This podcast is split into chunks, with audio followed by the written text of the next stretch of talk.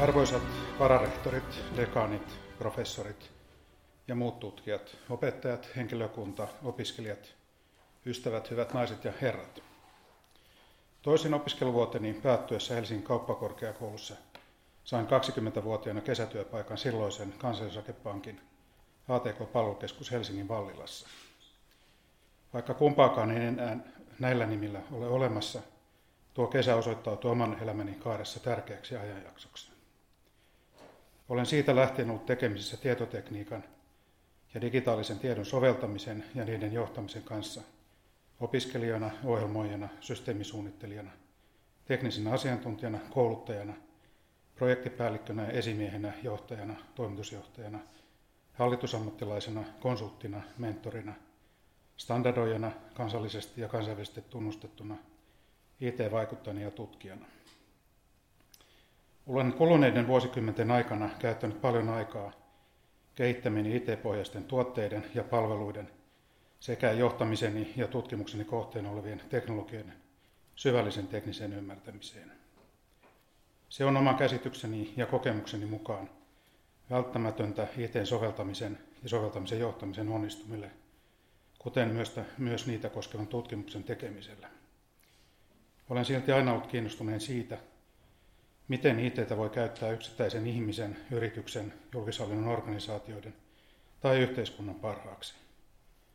Siksi päädyin akateemisessa maailmassa tietojärjestelmätieteilijäksi, sillä juuri se tutkii näitä kysymyksiä. Oman tutkimustoimintani professuurini ohjaa tavoite parantaa tieteen keinon suomalaisten hyvinvointia IT- ja digitaalisen tiedon soveltamisen johtamisen avulla. Olen jakanut professoriluontoni lopun kolmeen osaan, aloittaen tietojärjestelmätieteeseen liittyvällä tieteenfilosofisella pohdinnalla ja edeten tietohallinnon johtamisen tutkimuksen kautta tiedon johtamisen tutkimukseen. Käytännön ihmiset todennäköisesti kutsuisivat näitä aiheita digitalisaation tai digitaalisen liiketoiminnan johtamiseksi. Tietojärjestelmätieteellinen tutkimus eroaa hyvin selvästi tietoesittelytieteestä, joka myös löytyy Turun yliopistosta. Matematiikka ja luonnontieteet ovat tietoesittelytieteen, eli computer sciencein taustatieteet. Lähestymistavalla on tunnusomaista usko siihen, että on löydettävissä yksi oikea ratkaisu kuhunkin ongelmaan, esimerkiksi kysymykseen, millainen ostolaskujen tietomalli pitää rakentaa ostolaskujärjestelmään. Tietojärjestelmätiede puolestaan nojaa talous- ja sosiaalitieteisiin. Tästä seuraa ajatus siitä, että ratkaisu huuhun ongelmaan on teknologisen ratkaisun lisäksi sidoksissa ratkaisun sosiaaliseen ympäristöön, kuten organisaation teknologiselle ratkaisulle asettamiin tavoitteisiin, teknologisen ratkaisun käyttäjien osaamiseen ja muihin ominaisuuksiin sekä teknologisella ratkaisulla suoritettavien tehtävien, niitä edeltävien tehtävien ja niiden jälkeisten tehtävien piirteisiin. Tästä seuraa, jos ostolaskujen käsittely toteutetaan lähes samalla tavalla yli ajan kaikissa organisaatioissa niiden koosta, toimialasta, sijaintimaasta, muista käytetyistä tietojärjestelmistä, toimintamallin erilaisuudesta ja lukemattomista muista tekijöistä huolimatta. Tällöin on löydettävissä yksi oikea ostolaskujen tietomalli ostolaskujärjestelmiin. Koska näin ei yleensä ole, erilaisten käyttötarkoitusten oikeuttamia ratkaisuja voi olla useita. Tietojärjestelmätiede pyrkii toisaalta löytämään tekijöitä, joiden avulla mahdollisen ratkaisujen määrä voidaan rajata näiden tunnistettujen tekijöiden avulla, avulla sillä tapauskohtaisten ratkaisujen kehittäminen on kallista ja hidasta eikä auta ymmärtämään saati hallitsemaan ratkaistavaa ongelmaa. Tunnetun sanonnan mukaan täydellinen on hyvän pahin vihollinen. Palaan tähän aiheeseen esitelmäni lopussa. Yksi tieteen ja yleisimmin ihmisen käyttäytymistä tutkivien sosiaalitieteiden isoja tieteen filosofia kysymyksiä on. Määrääkö sosiaalinen ympäristö ihmisen käyttäytymisen vai lähteekö käyttäytyminen liike kustakin yksilöstä? Toisin sanoen hänen motiiveistaan, arvoistaan, uskomuksistaan ja kokemuksistaan. Muutaman viime vuoden aikana olen tutkinut yhdessä viime syksynä väitelleen tohtoriopiskelijan kanssa tietohallintojohtajan organisaatiosta roolia ja tehtäviä, pyrkien samalta ymmärtämään ja kuvaamaan tämän ammatin muutoksia – 1960-luvun lopulta näihin päiviin.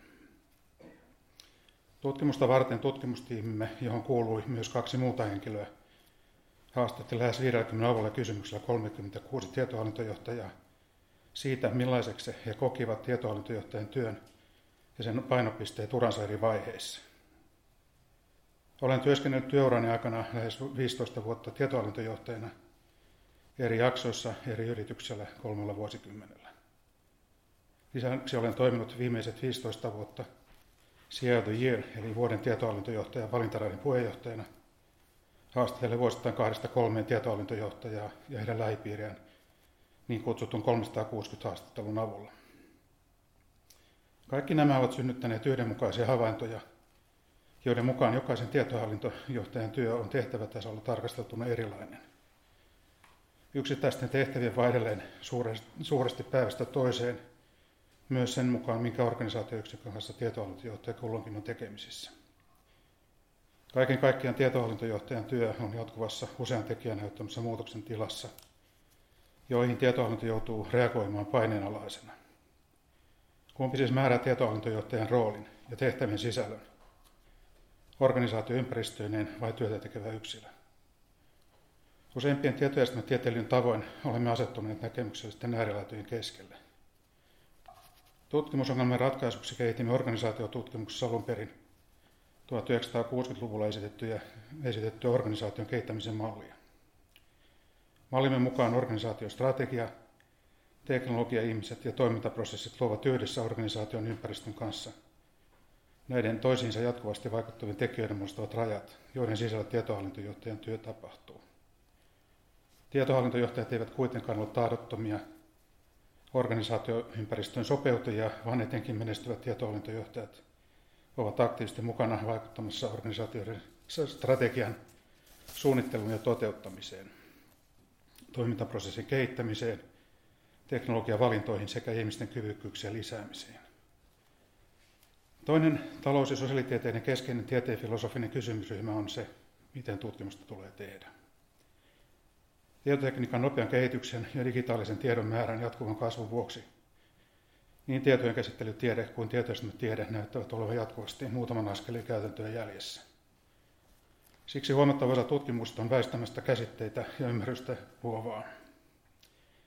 Missä vaiheessa on oleva riittävä käsitteistö tutkimuksen tekemiseen uudesta ilmiöstä? Itse olen lähtenyt toisenaan tutkimaan jo varaisessa vaiheessa – uutta tutkimuskohdetta työelämätaustani tuottaman ymmärryksen ja kontaktiverkostojen pohjalta. Ne saattavat olla keskeisiä ja oman kokemukseni mukaan selkeästi alikäytettyjä hyötyjä, joita työelämäprofessorit voivat muille tutkimusryhmien ja tutkijoille tarjota. Aloin esimerkiksi tutkia mobiilimaksamista vuonna 2000, 2001 pankkitaustani mahdollistamana ensimmäisenä vakavana tutkimuskohteena niin tultuani kutsutuksi osa-aikaisiksi virkatekniseksi professoriksi Aalto-yliopiston kauppakorkean elokuusta 2000 alkaen. Työskentelin tuolloin suuren finanssitavaratalon johdossa, tuoreen vastuualueeni ollessa sähköinen, sähköisen langattoman liiketoiminnan kehittäminen. Sitä ennen olin vastannut vuosia varainhallinnasta, viennin ja kaupan rahoituksesta sekä näihin liittyvistä riskeistä. Siirryin 2001 teleoperaattorin johtoryhmän jäseneksi vastaamaan tietohallinnosta ja laskutuksesta. Sen piskuilin mobiilipalveluyksikkö tuli hetken kuluttua osaksi vastuualuettani, kun sain hoidettavakseni myös asiakaspalvelutoiminnot ohjelmistokehityksestä contact centeriin ja päätelaiteslogistiikkaan. Olin hetken sekä seuraamassa mobiilimaksupalveluiden kehittämistä että tutkimassa palveluinnovaatioiden leviämistä. Aihe oli sen verran uusi akateemiselle maailmalle, että kun esitin ensimmäisen merkittävän artikkelin Puolassa 2002 Euroopan vuosittaisessa merkittävimmessä tieteen HEKIS-konferenssissa yleisin kysymys kuului, mitä mobiilimaksaminen tarkoittaa. Vastaavalla tavalla ryhdyin myöhemmin tutkimaan masterdatan johtamista 2009 sen laajatessa myöhemmin tiedon johtamisen tutkimukseen sekä lohkoketjua. Yhtä nykyisestä päätutkimustaista vuonna 2014, erityisesti lohkoketjujen käyttöä yritysten välisten kaupallisten teknisten tietojen automatisoituun ja integroituun ilman liittymistyötä tapahtuvaan vaihtoon. Esimerkkeinä tarjoukset, tilaukset, kulutusdokumentit sekä näihin liittyvät rahoituspalvelut. Vielä oleellisempaa vastaa kysymykseen. Onko tutkimuksen tarkoituksena positiivismin tai jälkipositiivismin hengessä koota yhteen aikaisemman tutkimuksen tuloksia käsitteellisiksi malleiksi, esittää niihin perustuvia hypoteeseja ja testata hypoteeseja kerätyllä empiirisellä aineistolla? Vai onko te- tutkimuksen tehtävänä ymmärtää ja selittää tutkittavia ilmiöitä eri toimijoiden näkökulmista? Vaikka asiakka olekaan läheskään niin yksinkertainen kuin esitän, positiivismiin perustuvan tutkimuksen ajatellaan usein tarkoittavan laajien aineistojen analysointia tietty tilastomatemaattisilla menetelmillä. Kun taas ymmärtävien kuvailevien tutkimusta ajatellaan usein tarkoittavan eri menetelmiin toteutettuja laadullisia tutkimuksia, kuten etnografisia haastatteluja, niin kutsuttua design sciencea tai niin kutsuttua grounded theory lähestymistapaa. Asetun tässäkin keskustelusta näkemyksestä äärilaitojen keskelle. Olen esimerkiksi tehnyt vuosittain keräämäni IT- ja digitalisointibarometrikyselyn aineistoon perustuen kvantitatiivista tutkimusta. Olen kanssa kirjoittanut kanssa muun muassa selittänyt tilastomatemaattisten rakenneyhtälömallien avulla, kuinka taloussuhdanne vaikuttaa suoraan sekä IT-johtamisen eri tekijöiden välittämänä IT-investointien jatkuvuuteen ja IT-liiketoiminnan tuottamaan hyötyyn, tai miten IT-liiketoimisen merkityksen ymmärtäminen ja muut tekijät vaikuttavat IT-projektien onnistumiseen.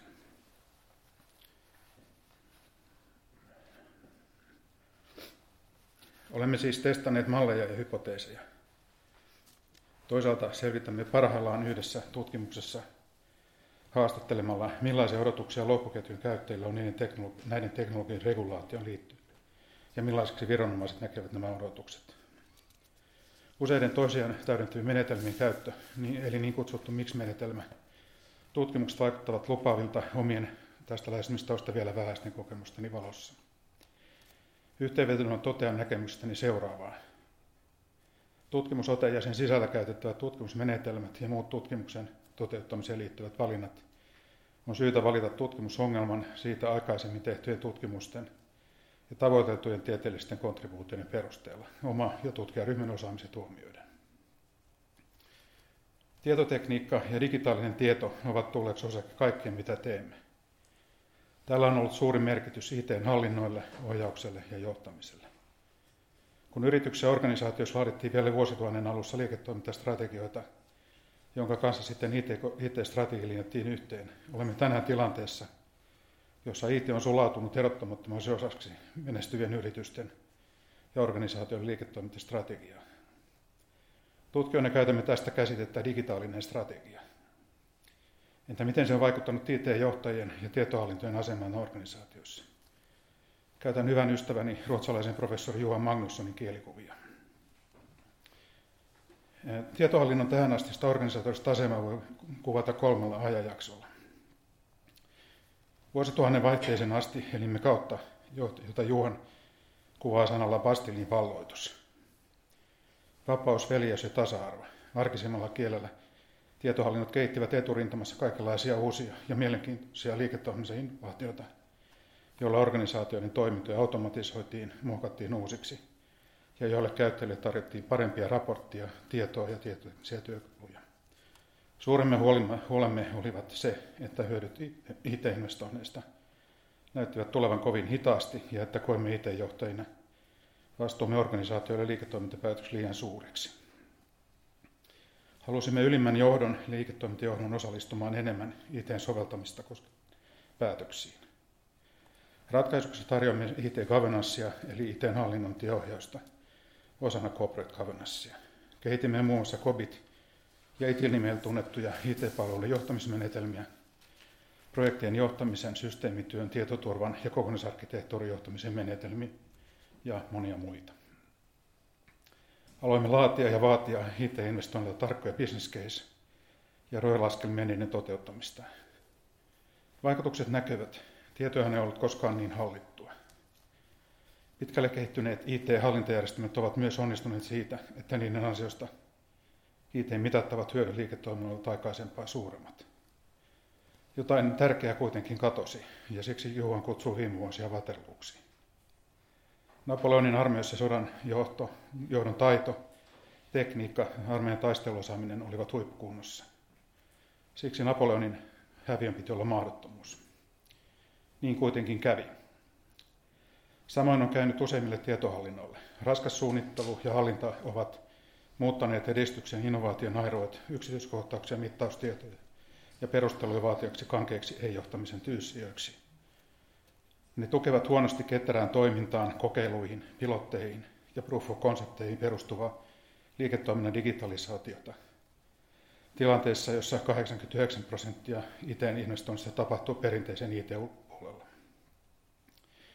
Poikkeuksen muodostavat tekemini IT- ja digitalisointibarometrin tulosten mukaan noin 10 prosenttia yrityksistä, jotka ovat myös ketteryyteen kykeneviä.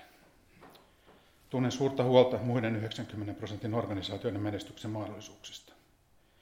Juhania lainat, edelleen lainatakseni, olemme tällä hänen mukaansa parhaalla Dunkerkökin aikaa, johon lisään ja valmistaudumme Normandiaan.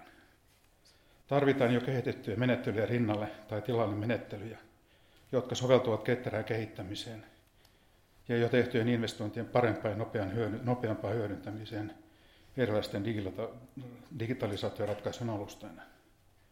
Meillä tutkijoilla on suuri tehtävä olla mukana kehittämässä ja tutkimassa sellaisia uusia IT-johtamiskäytäntöjä, joita tarvitaan digitaalisen liiketoiminnan toteuttamiseen. Tämä on meiltä varttava panos suomalaisen hyvinvointiyhteiskunnan säilyttämiseksi kehittämiseksi. ITn soveltaminen ja johtaminen tapahtuu monesti usein organisaatioiden yhteistoimintaan. IT-alustat, alustatalous, ekosysteemit, public-private partnershipit, co-creation ja monet uudet käsitteet kuvaavat ilmiötä. Missään ne eivät näy selvemmin kuin tiedon johtamisessa. Tiedon johtaminen on tällä hetkellä kenties heikoimmin ymmärretty osa-alue IT-soveltamisessa ja sen johtamiseksi. johtamisessa, ainakin jos kuuntelen johtamani ICT Leaders Finlandin ryn parisataista jäsenistöä.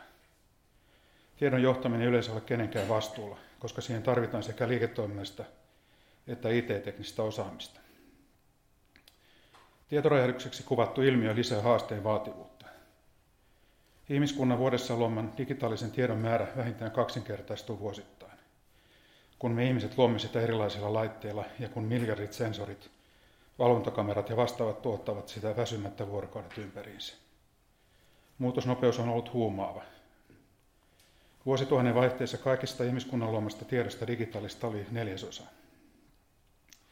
Vuonna 2007 saavutimme 95 prosentin tason ja nykyään kaikki, eli kaikki, eli 100 prosenttia uudesta tiedosta on digitaalista ja määrä siis tuplaantuu joka vuosi.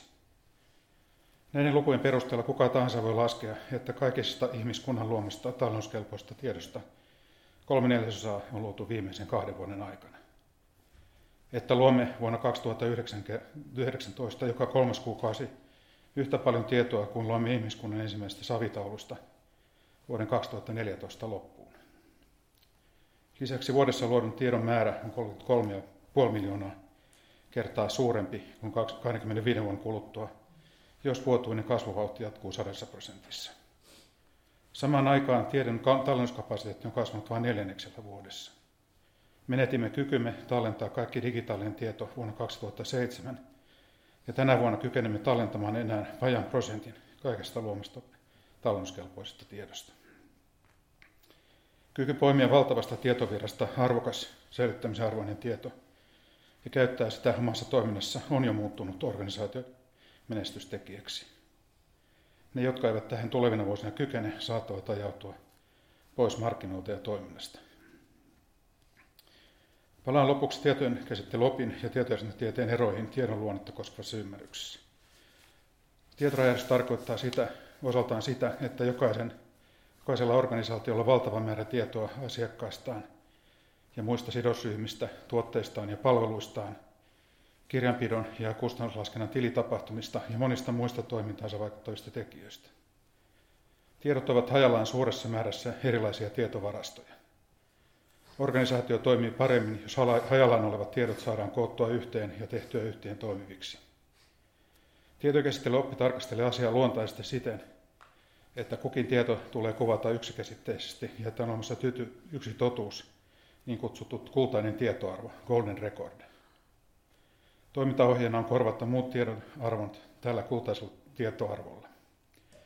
Tämä toimintamalli on ollut hallitseva tiedon johtamisessa 2000-luvun alussa, mutta se on joutunut vähitellen väistymään, kun toivottuja tuloksia ei ole saavutettu. Miksi? Tietoisemme tiede tarjoaman selityksen mukaan tiedon merkitys määräytyy sen käyttötilanteen mukaan. Siksi saman tiedon eri arvoja ei voi yhdistää ja poistaa tekemättä toiminnalle vahinkoa, ellei ole kyse ole samasta käyttötarpeesta. Olen yhdessä tutkijakollegoitteni kanssa kehitellyt usean vuoden ajan tieteen ajattelutapaan perustuvaa federatiiviksi kutsumaamme lähestymistapaa ja, työ, tie, ja työkaluja tiedon yhteentoimivuuden toteuttamiseksi. Ilokseni olen huomannut, että koko ajan suurempi joukko suomalaisia, suomalaisia nopeasti kasvavia yrityksiä tarjoaa federatiivisen lähestymistavan kanssa yhdenmukaisia ratkaisuja ja palveluita.